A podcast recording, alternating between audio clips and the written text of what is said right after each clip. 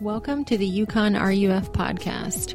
RUF at UConn is a ministry that relies completely on the financial support of churches and individuals like you in order to serve the UConn community. You can support RUF at UConn by going to ruf.org/uconn.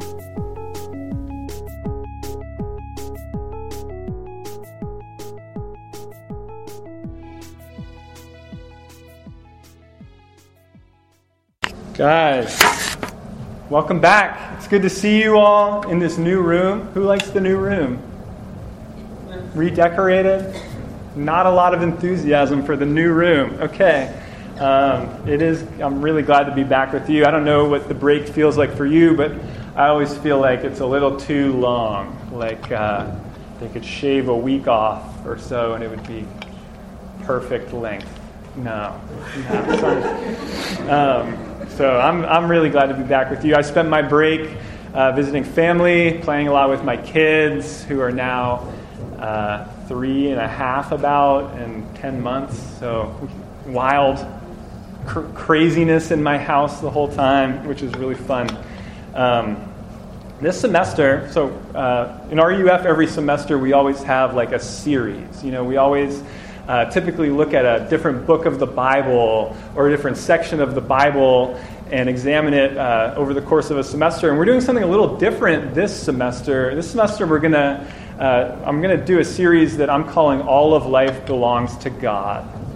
And what this series is going to entail is we're just going to look at different aspects of life in our world and what the Bible says about them and uh, to see what wisdom we can glean from the Bible about how to approach just like the practical, the things that we deal with the most in daily life. Um, and so uh, we're going to, one of the things we talk about most in life is relationships. And so we're going to spend several weeks here at the front of the semester uh, talking about relationships. Tonight we're going to talk about love and how we were made for love. And we're also going to talk next week about why relationships are hard and we're going to talk about sex and marriage in a couple of weeks, and uh, we're going to talk about friendship and loneliness, and uh, so really just practical stuff about approaching you know the things that we think about a lot in life.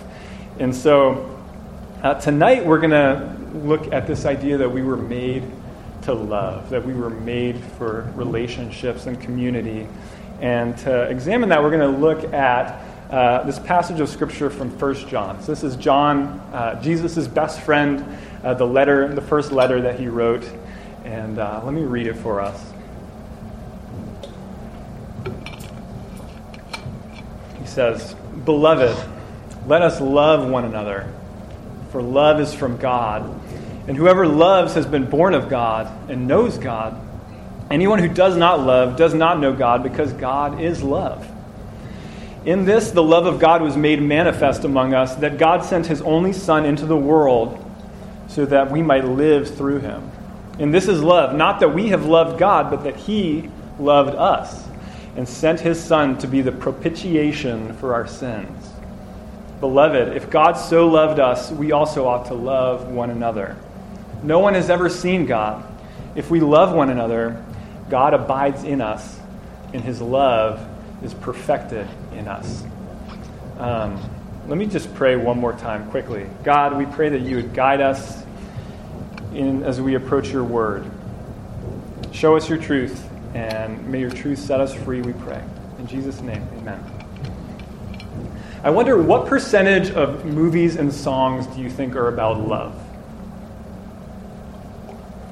Or what percentage of movies and songs would you say are about love and relationships? Uh, this week I did a Spotify search. You know how you can just search in Spotify? And I typed in love. And I waited to see what songs came up. And it was just like scroll down. You know how like you scroll to the bottom and then like 50 more results like suddenly appear. And I did that for like five minutes. And I think you could really do it for like five years and not get to the bottom of songs about love. And, you know, the same could be true about stories about love. And the reason that is is because, you know, everyone who makes art taps into this idea that we all know, which is that we were made for love. Uh, we were made to express love and we were made to be loved. And that's exactly what John is saying in his letter here. Uh, you know, the big picture of it is that life is about love. We were made to love. You know, like if I ask you the question, why are you in college, you might answer me by saying something like, uh, to learn or to prepare for a career or to get a degree or something like that. But if I asked you, why are you alive at all in the first place? Uh, the answer that you would have to come to, that the Bible comes to, is that we are alive in the first place uh, to love. We were made for love. And I want to look at love in this passage, and I want us to see that, first of all, love is the standard, and secondly, that love is active. And then I want us to see that love begins with God, and ultimately, that love is how we experience God. So, first of all, love is the standard. Uh, anybody see Star Wars Last Jedi over the break? Okay, decent number of you saw it. Uh, over the break, I watched with my wife Maggie uh, The Force Awakens at home, and then we went and saw The Last Jedi in theaters a couple of weeks later. And um, in the, the first movie, in The Force Awakens, uh, we're introduced to this character Finn, uh, the stormtrooper, at the beginning of the movie. And Finn uh, his name starts out as like FN2187, right? And Finn is trying, he was raised in like this evil empire, the First Order, as one of their like minions, these stormtroopers, but he wants out. And so he figures out to escape, like they have this captured pilot, Poe Dameron, and he's like, I, he's, he, he's like, if I rescue him, he can fly me out of here. And so, you know, Poe's like, why are you rescuing me? And he's like, because it's the right thing to do. And he's like, no, you just need a pilot, don't you? And he's like, yeah. And then, he's, and then what he finds out is that Poe is part of the resistance. And he's not really exactly sure what the resistance is, but as he gets more involved in his life and as they do more things together, more and more people are like, So are you with the resistance? And he starts to be like, Yeah, I'm with the resistance. And then it kind of turns into like people meeting him, and he's like, I'm a pretty big deal in the resistance. And, uh, you know, he really has no clue what the resistance really is. And someone who actually was part of this resistance, this group, this ragtag group that's been fighting evil in the galaxy, uh, wouldn't carry himself that way. And, uh, you know, if Finn were part of the resistance, he wouldn't be as jumpy as he is, and he would be more like weather beaten, and he'd be less bright eyed. And he eventually meets Han Solo, who's like the man and uh, knows all about the resistance, and Han knows instantly that Finn has no clue, that he's not part of the resistance, um, just by the way he carries himself. Han's like, it's so obvious. Um, in this passage, John writes, Whoever loves has been born of God and knows God, up in verse 7. And then verse 8 it says, Anyone who does not love does not know God, because God is love. Uh, you see what he's saying there? He's saying, The way I can tell if you know God the way I can tell if you're close to God, if you are a godly person, is by the way you love. He's saying it's the stand. Love is the standard. Uh, it's not about what you know. It's not how often you go to church or how often you go to RUF or how much of the Bible you've read or how put together your life is. Even though all of those things can be very closely related to love, uh, but it's about love. That's the standard. And if you're here and you're new to RUF or you're new to Christianity, you need to know that this is a community where love is the goal. Uh, we want to be a community where we can learn to love each other, and we believe that we were made for love, and we were made to love, and that you know this is a community where ultimately we hope that we might become more of what we were meant to be, and experience some of the joy in life that God intended to be found through loving each other. Uh, if, you, if you're here tonight and you would say, like, yeah, I am a Christian, uh, that is me. Uh, if you would say that you know God, the question that this text is asking you is who do you love that's not yourself? And to think about that, we need to think about what love actually is. So, uh, what I want us to notice in this passage is that uh, love is active. Today, most of us, when we think of love, we think of like warm fuzzies, right? Typically. Uh, in our culture, love is thought of as an emotion or a feeling, uh, which isn't all bad. There's not, that's not totally bad, but when, the problem with that is that when the warm fuzzies go away, and so what happens when someone, what happens when they go away and someone becomes difficult to love? You know, if you walk away at that point, it shows that you were only in it for you. It shows that you were in it for the warm fuzzies. And so it was really about loving yourself. And so it really wasn't love at all. how do we know that God loves us? Does John give us any indication of warm fuzzies that God feels toward us in this passage? Not that that's all bad, but he doesn't, right? Instead, to prove the point that God loves us, a couple times in this passage, he says, The way we know that God loves us is that he sent his son. Do you see how love is active? Uh, God's love is associated with the action of sending his son. And I want you to think about what that means because God, it's drawing on the idea that God is three in one, right? Father, Son, and Holy Spirit. And so, what it meant for God to send his son is ultimately that God was willing to be torn apart. You know, think about the demotion of like being God in heaven to like being born in a cattle stall and living in our stinky world, right? Uh, but that wasn't even the biggest part because the biggest sacrifice was getting uh, wrenched out of the Trinity. This eternal relationship that has always existed, that's always been a relationship of love, gets torn apart as Jesus not only becomes man, but comes, ultimately comes to die. Um, so, what, what it means that God sent his son is that love is not only active, but it's self giving. There's a cost to love. Uh, and it's rooted in commitment to a person. God ultimately comes because he makes a commitment at the very beginning of the story to always love his people, no matter what the cost. He's bound himself to his people. And so that's, that's what love is about. It's active and it's costly, and it's about sacrifice and commitment. Um, now, to know if you're someone who loves, thinking about yourself, you need to consider the question of how many relationships do you have that are costing you something? A couple of questions to think, help you think through that. Do you look for someone to hang out with on the weekends because it would be good for them or because it would be good for you? Uh, do you ever, as you go about your day, think, you know, I have this friend and I really just want to encourage them so I'm going to take a moment to send them a text or something just to let them know that they're my friend and I love them, or to encourage them in some way.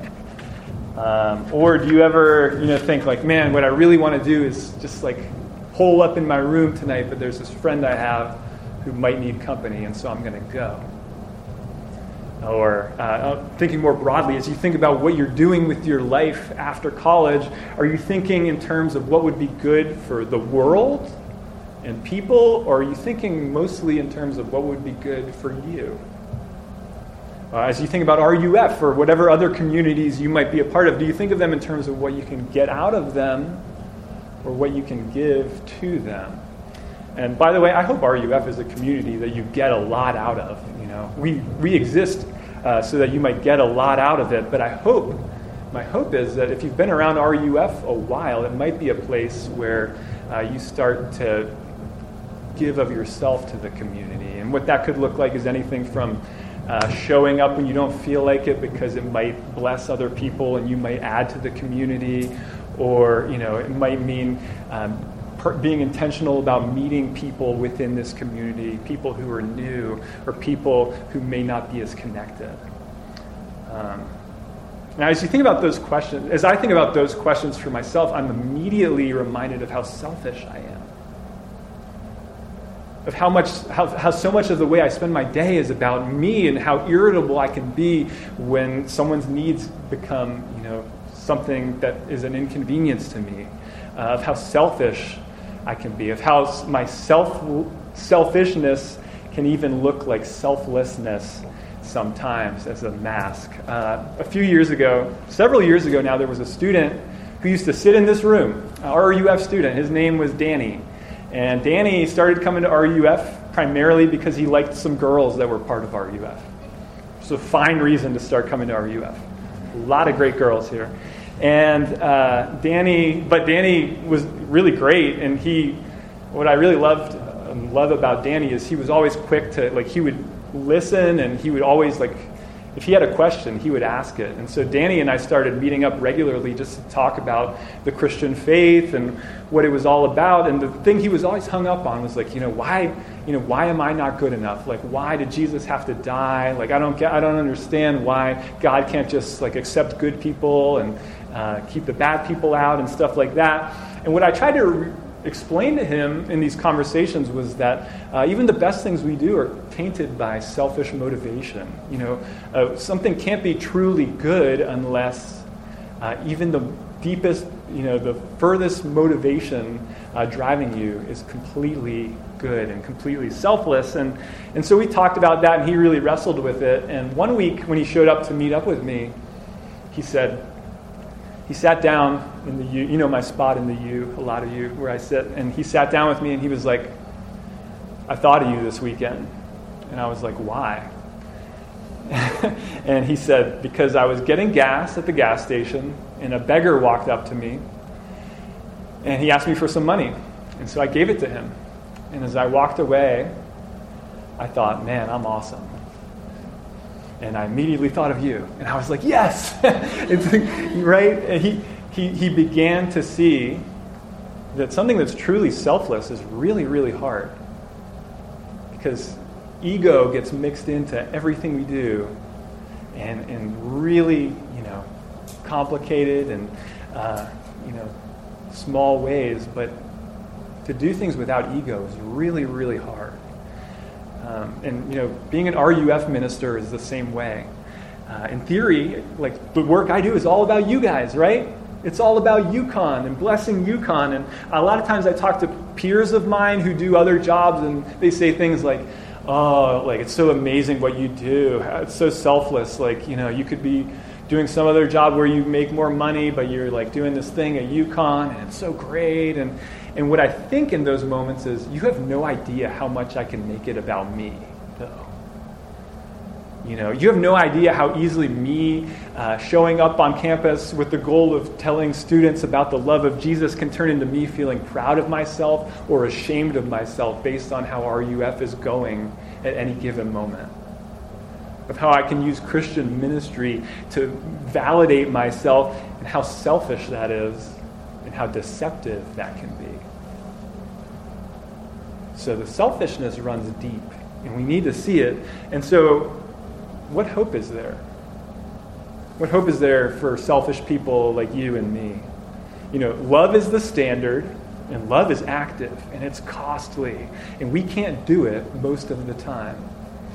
And what I want you to see in this passage says clearly is that the hope is that love begins with God.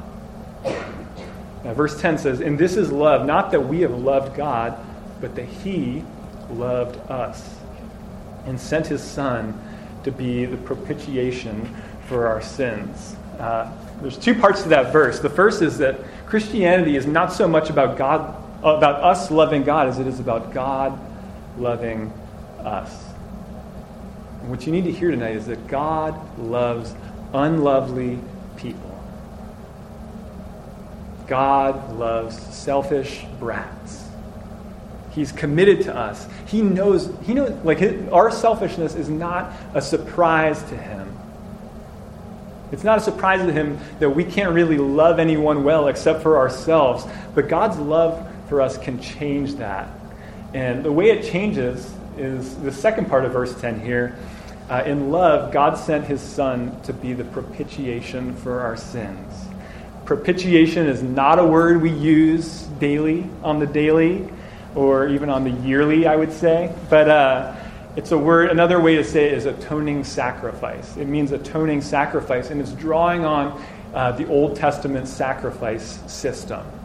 Uh, the system that said, for God's people, you know, when you are in deep sin, when you really mess up as a people, uh, there's one kind of way to be to remain attached to God, and that's for a substitute to be offered, a lamb that's without blemish. And so, uh, in the Old Testament, there's all these sacrifices because God's people fall short constantly, and it's all about sacrifices. And it doesn't really come into focus what that means until Jesus shows up, and John the Baptist says, Behold the Lamb of God who takes away the sin of the world. Until we see that all those lambs were pointing to Jesus who would come to die as a lamb in our place. Okay, the situation isn't just that we need to work on ourselves. Like, you don't need to work on yourselves, you need a, you need a substitute. because you will not fix yourself. You will not fix the selfishness of your heart. Uh, we need one who is without blemish. In other words, one who has always loved, one who has always been selfless. And that one is the one who God sent. God sent his son. Uh, Jesus is God who became a man uh, to love like we were supposed to love and die in the way that we deserve to die for being selfless in God's good for being selfish in God's good world.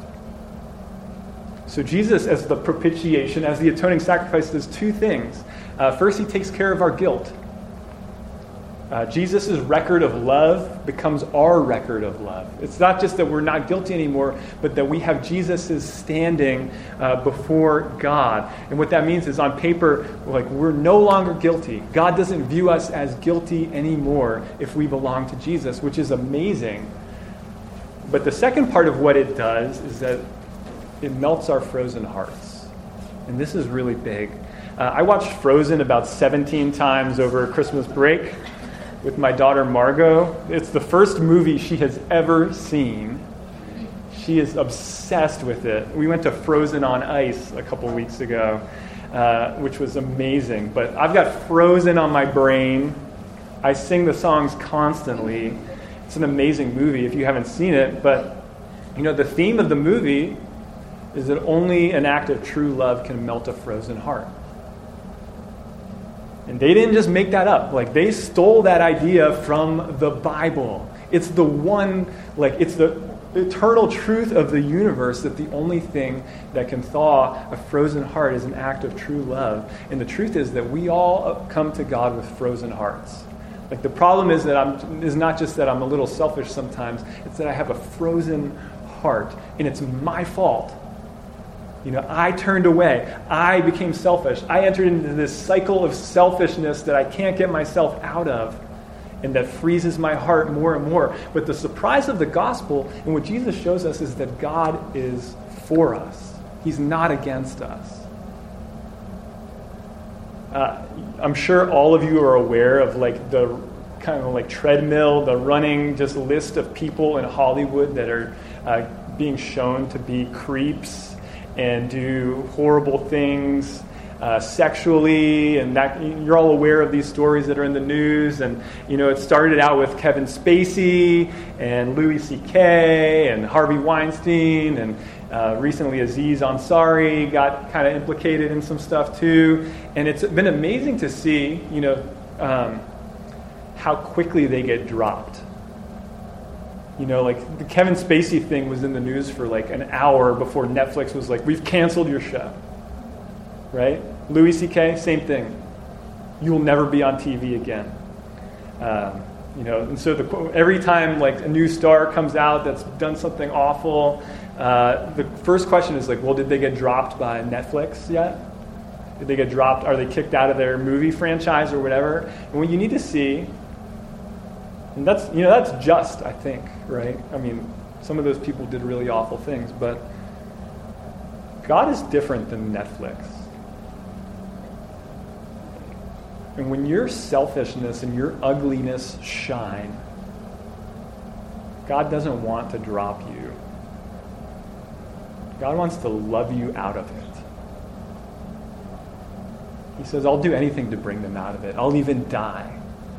I'll come and die. I'll come and be torn apart to bring them out of it. And He does, in spite of our selfishness. He's for us. And that's the only thing that can actually change you. That's the only thing that can melt your frozen heart. And so uh, John, John kind of concludes here in verse 11. He says, Beloved, if God so loved us, we also ought to love one another. Uh, the whole point of Jesus taking our place, uh, coming to die, is so that we would be set free to love one another. That we'd be free to love. And there's no other way to do it except to know Jesus, except to know how offensive our selfishness is, what our hearts are really like, and the extent of God's love for selfish people. Uh, I want to close by thinking, of, considering the idea that John gets to at the very end in verse 12 uh, that love is how we experience God. In verse 12, he says, No one has ever seen God. If we love one another, God abides in us, and his love is perfected in us. Uh, isn't it interesting that John brings up the idea of seeing God here? He says, No one has ever seen God. Isn't seeing God what we all want? Isn't that like the main barrier that we think of when we're like, oh, it's hard to believe. If only I could see him, right? Don't we all think like, if I could see him once, I'd always believe? If I could see him once, I would always obey? Isn't that how we think? And these verses are saying something amazing about how we can truly experience God. Um, it's saying you don't experience God most profoundly by climbing Mount Everest and looking out over the expanse, although that would be an amazing experience. And you don't, uh, you know, experience God. You know, there's all these ways that we think, you know, this is the way. You know, by going to this amazing Christian concert, even though that can be amazing, or, you know, you don't experience God by hearing an amazing sermon, although those can be great too. He's saying the way you experience God is that we experience Him as we love the people around us. Like the way to see and feel God, if that's what you want, uh, as we love the people around us, God's, God abides in us and His love is perfected in us. In other words, the way to experience Him is to invest in community in a specific type of community where God is at the center, where Jesus is the marker of the community. And when you fail, turning again and again to this God who loves you and experiences, experiencing his grace again and again. If you really want to experience God, there's not really any way to do it except entering a community with that as the goal and learning to love. Uh, that's what RUF is really all about. And that, the reason RUF is all about that is because we believe life is all about that. Uh, that's why we long for relationships, because we all know that life is about that. Uh, that's uh, because relationships are ultimately what God is all about. Um, next week, we're going to talk about the challenges of relationships. So come back for that. But for now, I want you to think about who has God put in your life to love? And how God's love for you might drive you to invest in those people more, uh, to bear the cost of love more. Uh, let's close in prayer. Uh, Father, we, uh, as we come to your word and we see what love is, we're immediately reminded of how far that can be from us sometimes and how our hearts are often so uh, one track toward ourselves and what we need and what we want. And uh, we're struck by the difficulty of love. And we pray that you would make us into people that love. We pray that we would uh, have uh, a real encounter with you as we uh, relate to one another in love. We pray that you'd build up this community, strengthen us, and draw us to yourself, we pray. In Christ's name, amen.